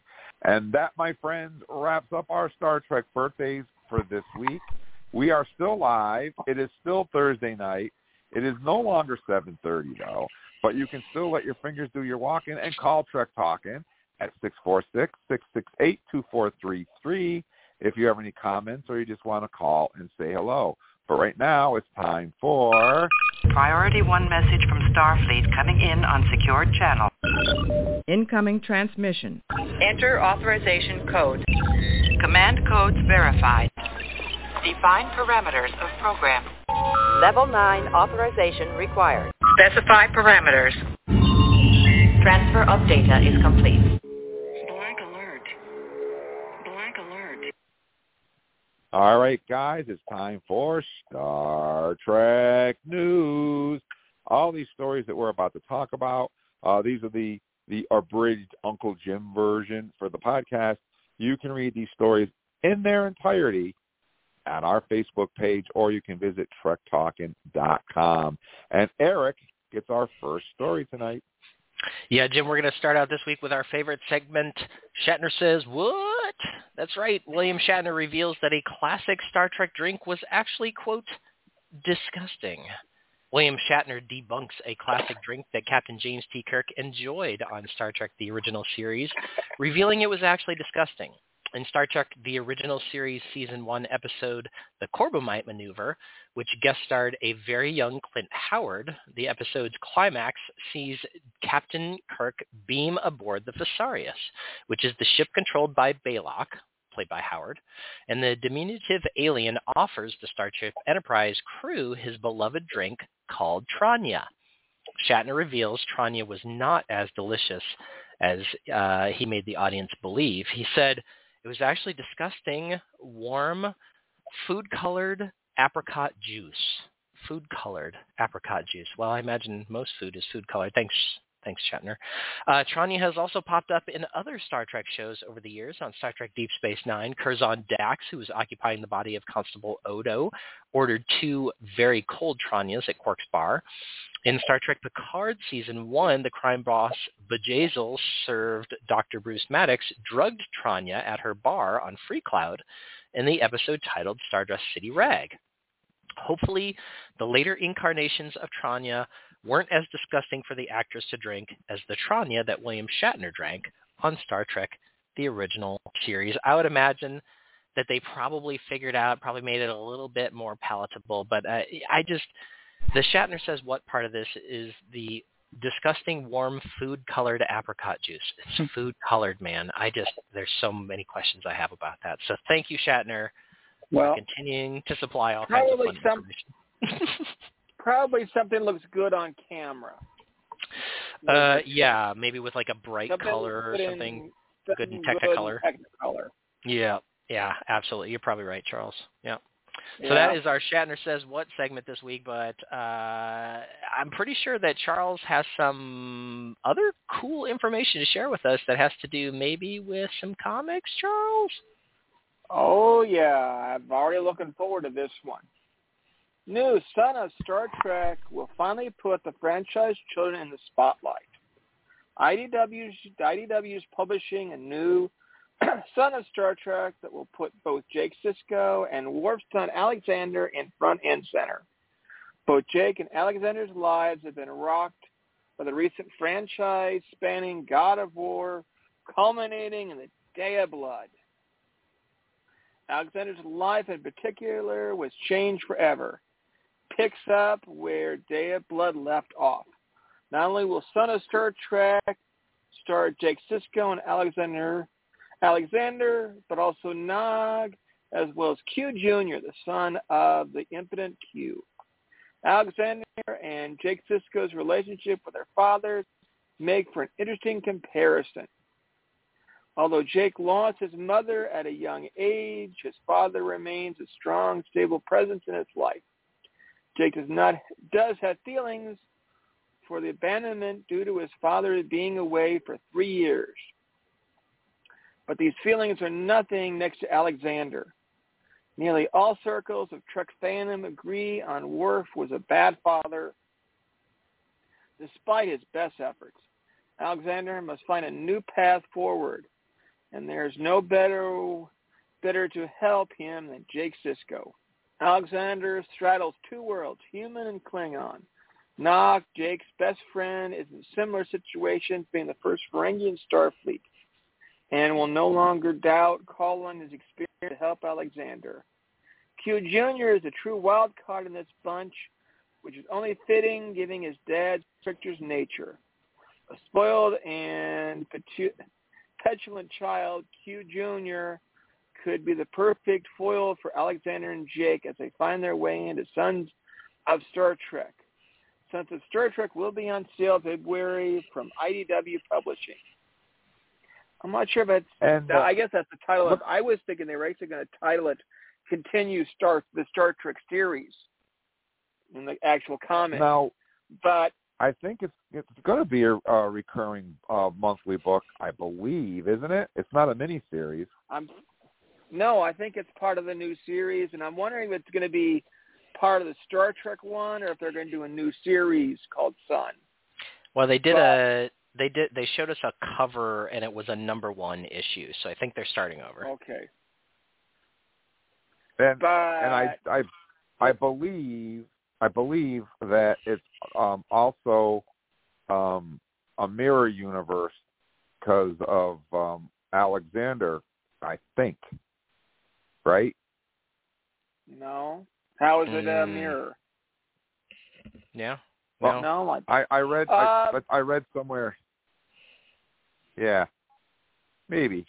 uh, Well, we can't we can't is- we can't talk about it in too much detail without revealing kind of events of Star Trek Defiant uh, and the Blood, the Day of Blood line. But suffice to say that Alexander and Worf have a storyline in that series of comics that has come out recently that sounds like it's being continued.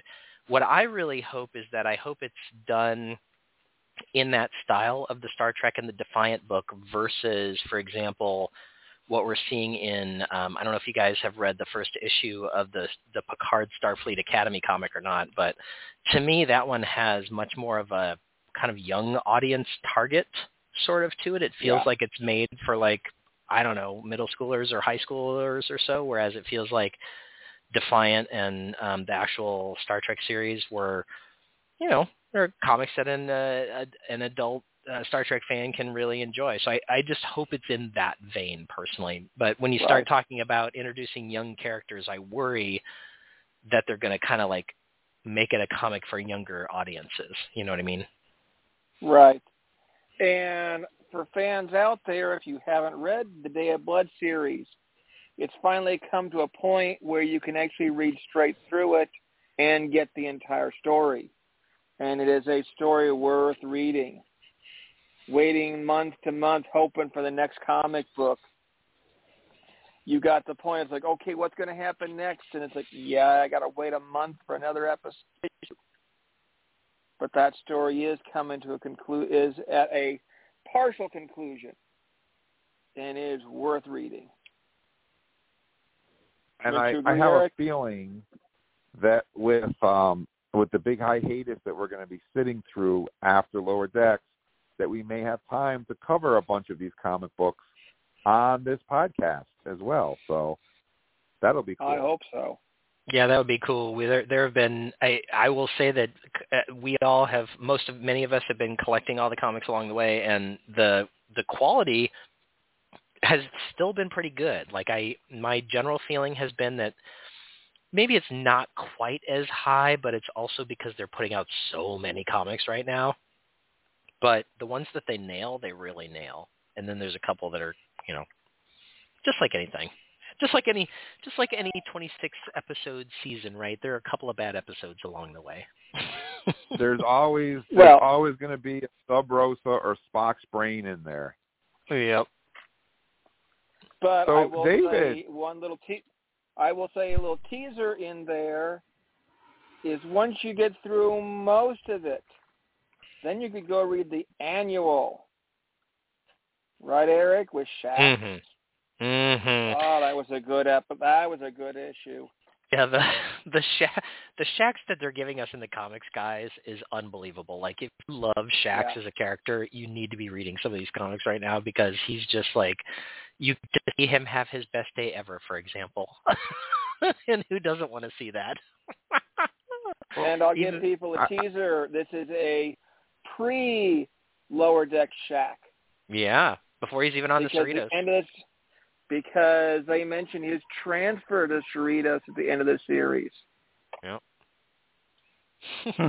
I think I think if uh, when we're going to talk about comic books, I don't think we'll do individual issues. I think we'll do complete story arcs.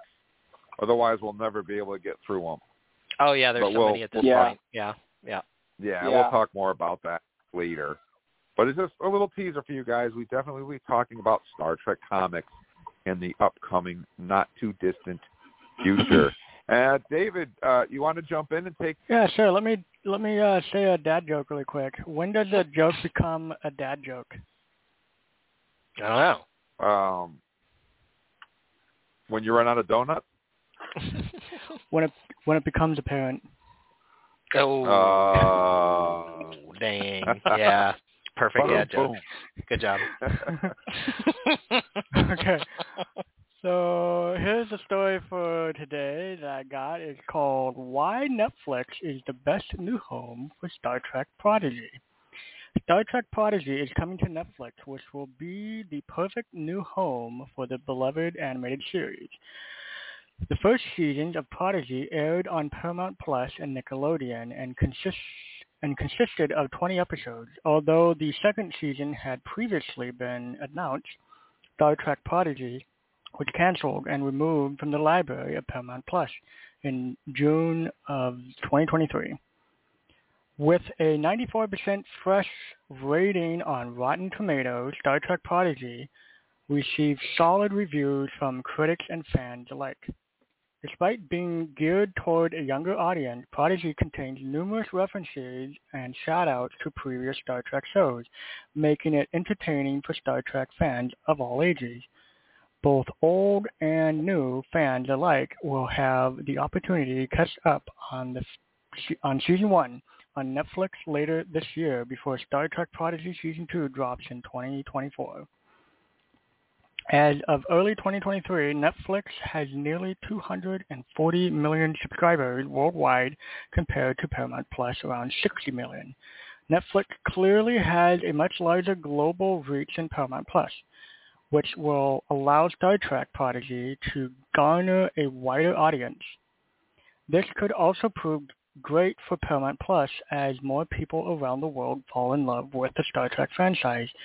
Aside from Prodigy, Plus remains the streaming home of every other Star Trek project, including the currently in progress Star Trek Strange New World and Star Trek Lower Decks. Well, that sounds exciting. I didn't realize that Netflix had that many subscribers. hmm Wow, So, like I wanted to triple. I wanted to talk about this just a tiny bit here.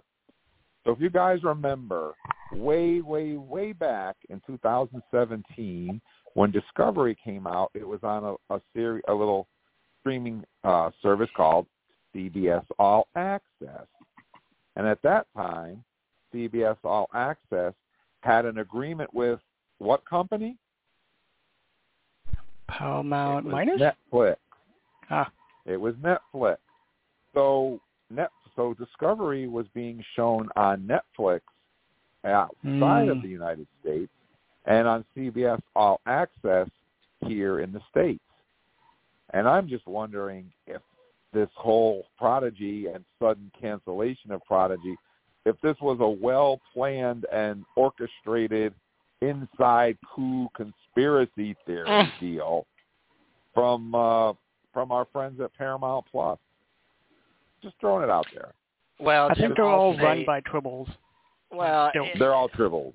well, and it- like clearly, what we what we see in this article is that 240 million subscriber. I mean, that's that's no joke, right? I don't know if that's the biggest one or not, but it certainly is the biggest one. It seems like the biggest one. So, you know, if Prodigy wanted to have an extended life, coup or not, this feels like the right place for it to be. I, I wish we could have it on Paramount Plus because uh, they always told us that we would have all of our Star Trek in one place. And and this podcast actually, in the beginning, we were we were prophets of of the seven dollar like subscription. It's totally worth it, man. It's worth it just for Discovery to get Paramount Plus. And eventually you'll have all your Star Trek in one place. Well, you gave it to us for a while. But what they've shown us and what they've done is that they made us distrust them a little bit. Paramount did.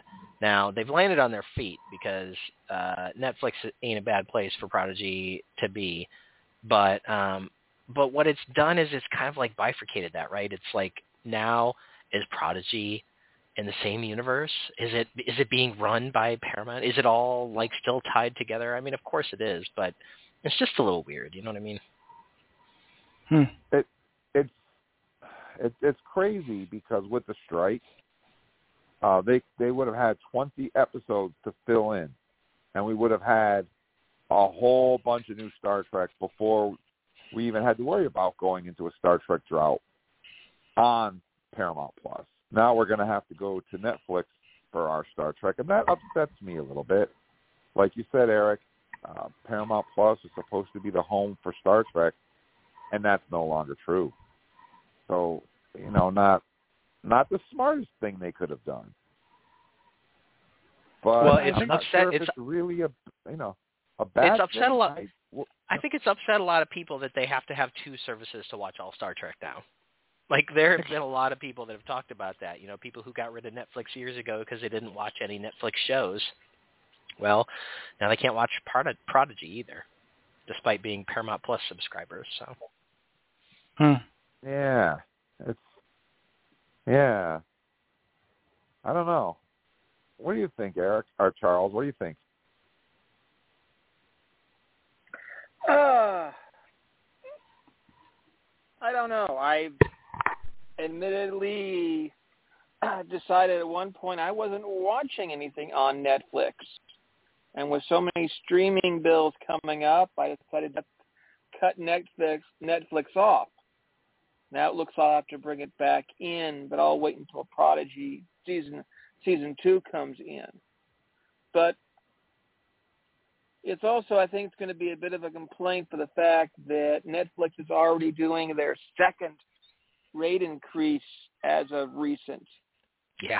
I know they switched from saying, "Oh, we're going to go to the standard platform, to the ad-free, and the premium, and now we're going to raise the prices up for both."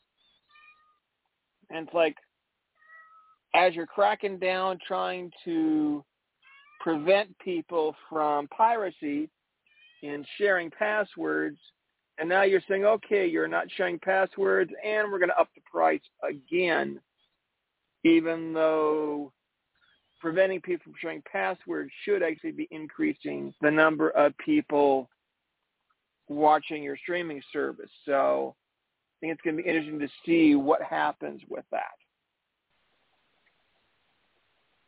Yeah, I agree. I I I, I have Netflix. I was going to drop it, but now I'm going to keep it because of Prodigy. So Hmm. we'll see what happens. Yep. All right, guys, I've got the next story, and I'm kind of excited about this one. We've talked about it in the past, um, and we could talk about it again here. Screenwriter talks about writer's room for Quentin Tarantino's Star Trek and his passion for the movie. A screenwriter, Lindsey Beer, is now revealing some details on what it was like working with Quentin Tarantino on his proposed and now defunct R-rated Star Trek movie. In late 2017, Quentin Tarantino pitched an idea for a Star Trek movie to producer J.J. Abrams, and Paramount jumped at the opportunity to work with the Oscar-winning writer and director.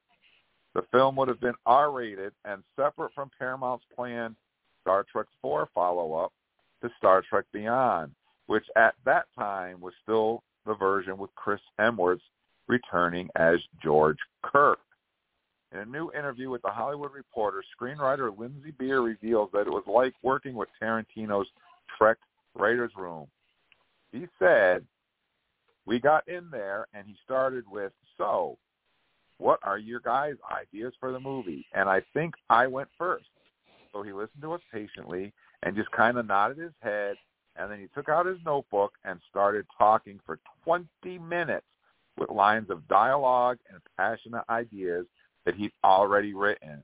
It wasn't really a story yet. They were just random thoughts he had on a movie.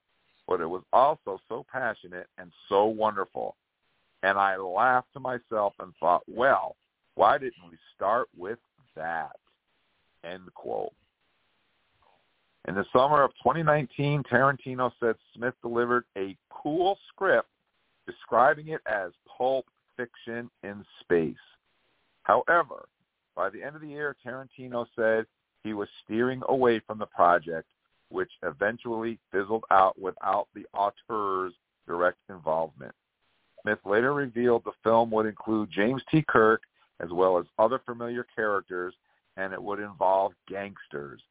Beer first revealed to be involved with the latest Star Trek 4 project in 2021 when Matt Shakman was tapped to direct.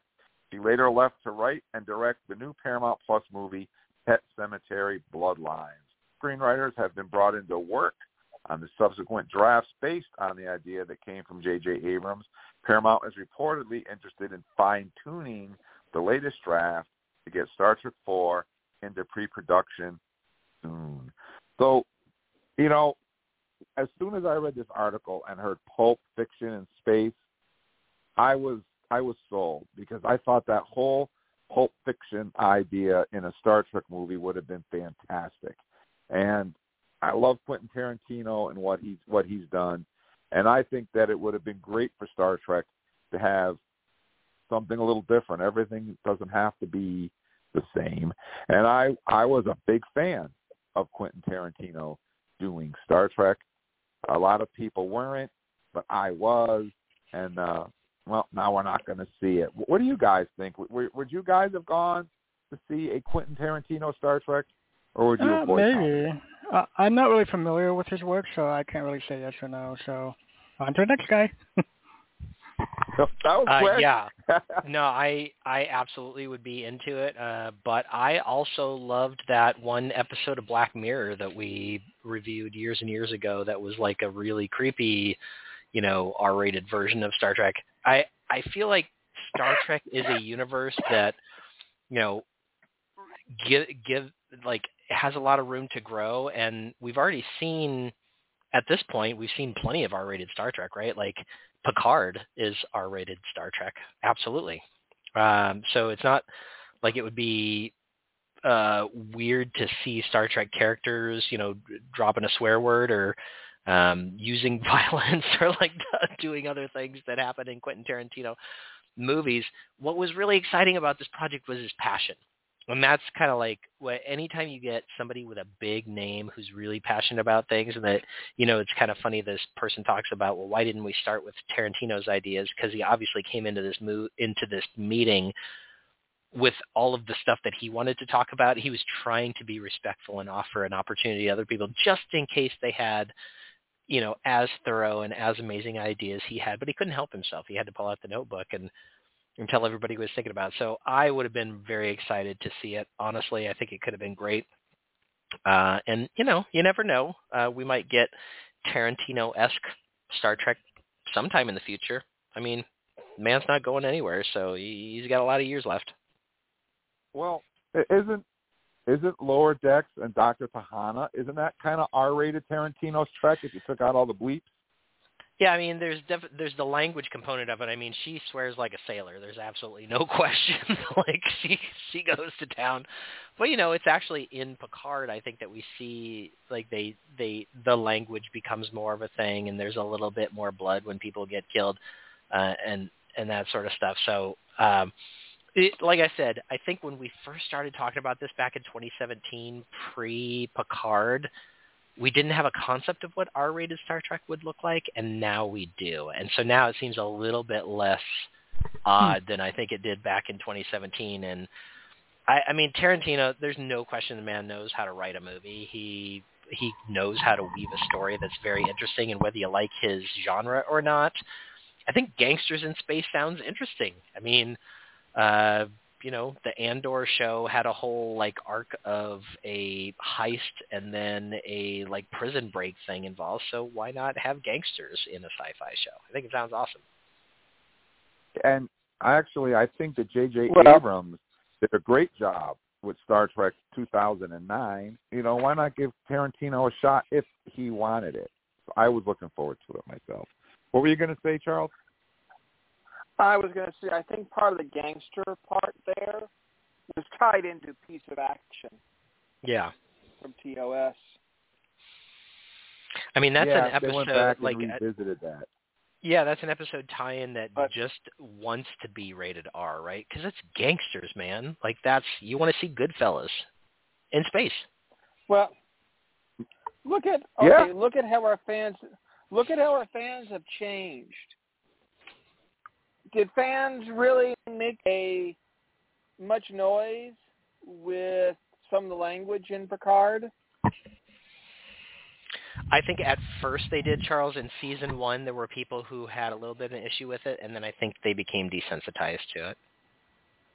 But okay, but let's go back to season one. Uh, was it, I think it was season one.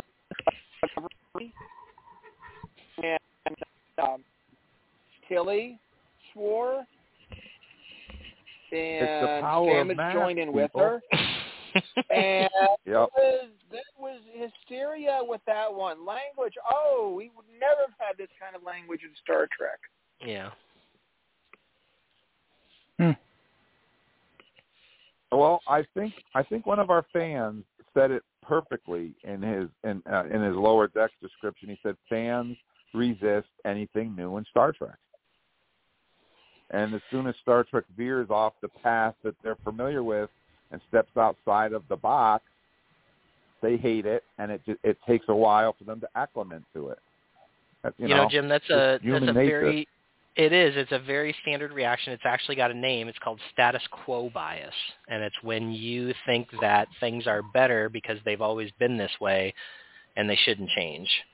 And that's a hard thing to break through, especially when you're in a comfortable place. And you know, before we started getting Discovery and kind of the relaunch of the new era of Star Trek, a lot of people were were in their comfort zone from the late you know from the late 80s through the early 2000s there with our with our four Star Trek shows that we had during that era and um, the status quo bias automatically meant that Discovery, for example, had a lot of strikes against it before people ever saw it. Right? It's, it is human nature, unfortunately.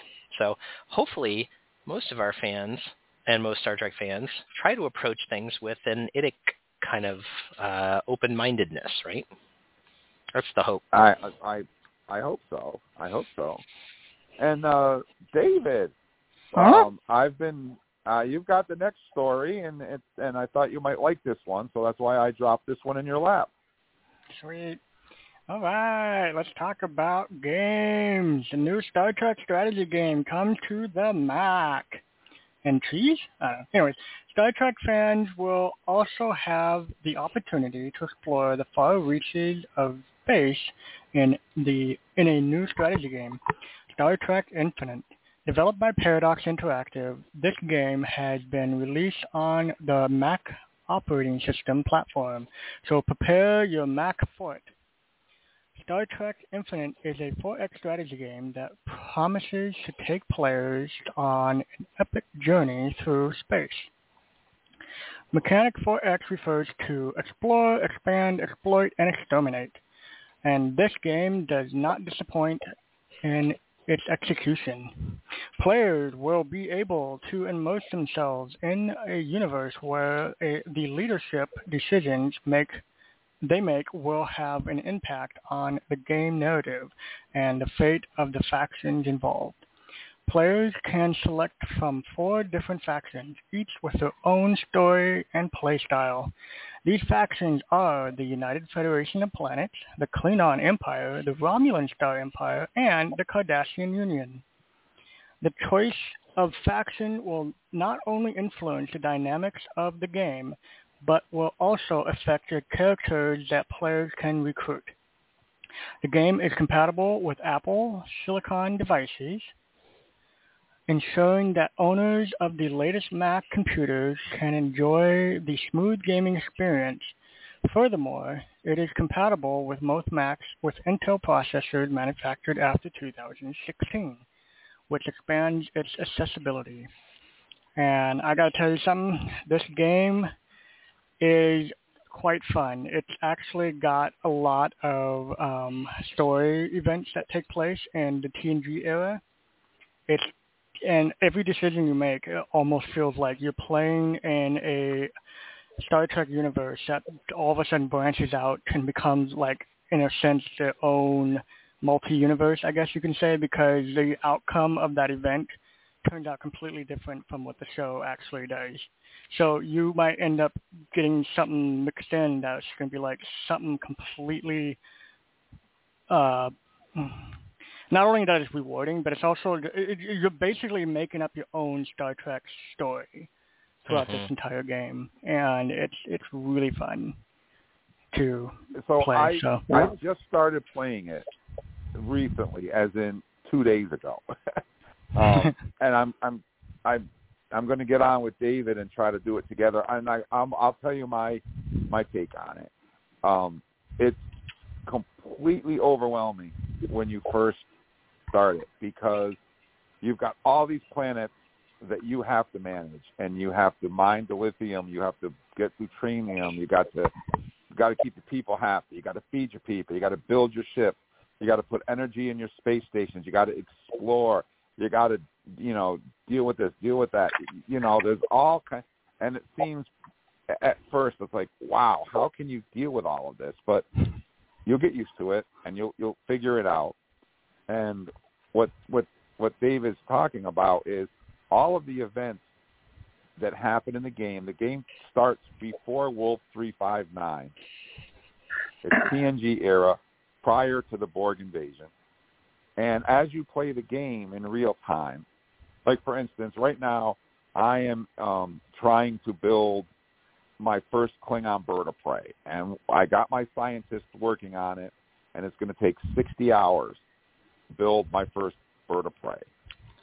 So while while they're working on the bird of prey, events in the Star Trek universe happen, and the computer will pop up with an event, and it will say something like, uh, I don't know, their episode events, like um, um, the Romulans attacked Outpost Seven on the neutral bones border, or the Romulans attacked Khitomer. That's the one. Yes, the Romulans attacked Khitomer, Yeah. and then you have to decide what you're going to do about it and obviously I'm playing I'm playing the Klingons, so I'm going to go and attack. But all these events that we're familiar with in Star Trek happen in the game, and you have to decide how your empire is going to react to those events. Mhm. And um, it's very Star Trek. You've got all the planets that you're familiar with, um, and the beautiful graphics of those planets. Um, but your characters can die, which was Mhm. like they age, and if they get too old, they will die. And so Mhm. you, you you know, time actually works in this game against you. Um, but it took me a while to, to settle into it, but it is fun. It is Yeah. a fun game. I actually wanted to go on a couple of it. those points. Yeah, I wanted to go on a couple of those points you made. Uh, the game actually takes place at right after the uh, the Khitomer event, not Wolf 359. I think that happens like way later. However, Yeah. uh, when you when you said that you, you were building a Klingon bird of prey and it takes 60 hours, I think that little symbol that you're looking at, that little clock, is actually by days. And the days in the, the Oh. days in the game actually go by like super quick, depending on if you want to speed the time up or not, or slow it down. So yeah, it, they actually go by day by day by day in this entire game. And so day by day, your your characters are getting old. Events happen. You can pause and unpause the game at any time you want, and you actually do certain actions. Um, this game was developed by the exact same people who made Stellaris. And as I remember telling, excuse me, as I remember telling you guys a while ago that I was a part of a, a mod uh, progress program, I guess you could call it, that was working on another Star Trek game based off of that same uh, engine, game engine that they use to pause and unpause, where you're literally going through time, starting from Archer all the way up to like the 32nd century and beyond. And so you're literally going through time. And so the the game that I was playing on is called Stellaris, which you can buy on Steam. This is a mod that I was a part of a while back called Star Trek New Horizon, which Mm. I really highly recommend because that game that we're talking about, Star Trek Infinite, is the exact same model build of uh, Stellaris. So I mean, it's it works the exact same way, and yeah, so it's really fun to make your own Star Trek history. Yeah, and you you get to decide like um y- y- you know my Klingon Empire. Um, when you get to a certain point in the game, you have to make the choice. Do you want to have do you want to be friendly Klingons that are going to go out and explore? That's boring. Hell no. Do you want to be Klingons that are going to be you know kind of cautious but open to alien races? Hell no. Why bother with that? Or do you just want to go straight out there and conquer everyone? Yeah, baby. I'm a Klingon. Let's go to war. So that's how I set up my Klingon empire. But you have the choice, is my point. uh, Mhm. and and the choice you make will affect your relationship with the other races in the game. So Also, there's something I also wanted to point out too is that when you start making war with everybody, you got to be careful with that because then there's a system in this game where they actually start calling other empires to gain up on the most powerful empire that's building up like humongous. So you could end up facing multiple uh, empires going after you if you get really powerful. So it's just kind of like a Dominion war situation, you know, like the Domin- Dominion were pouring in, right? And all of a sudden everybody in the Alpha Quadrant's like, whoa, what's going on? So they all got together to go defeat that one common enemy. Well, I, I keep thinking of the Vulcan hello on Discovery. you know, when I see an when I see an alien race, I kill them. That's what I do. You're dead. we'll see how it works out for me. Anyways, it's a fun game. It's a fun game, and you you can shape the Star Trek universe based on your decisions. So, check it out. Well, guys, guess what?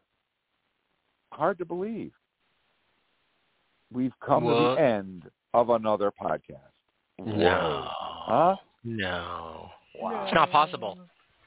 It's just it's a time warp. It's yeah, a Chris, time get warp. back into your time machine. What you're So, saying, Jim, uh, is it's just a jump to the left and then a step to the right? Yeah. Yeah. yes, that's Hands on your exactly hips. what I'm saying. And uh but but don't fear because we'll be back again next week, same bat time, same bat channel, and we'll talk about the lower decks episode Caves, which is the one that's on tonight, right now. We'll be talking about that next week, and hopefully Paul will be back with us as well. We'll wait and see.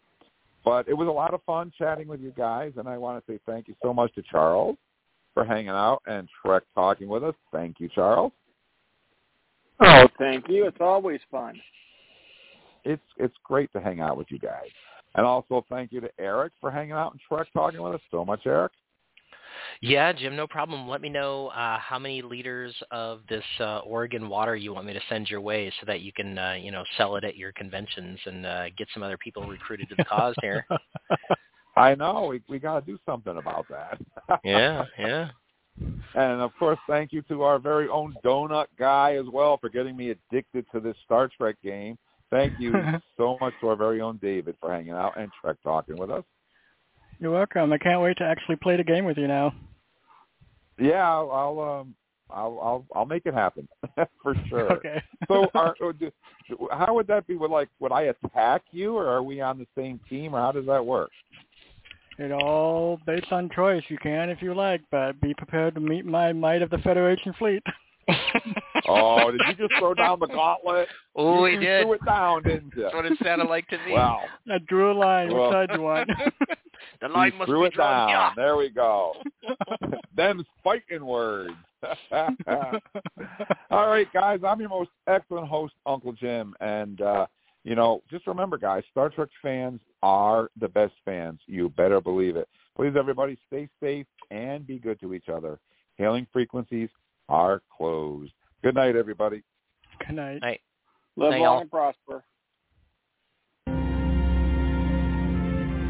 Let's see what's out there. Engage.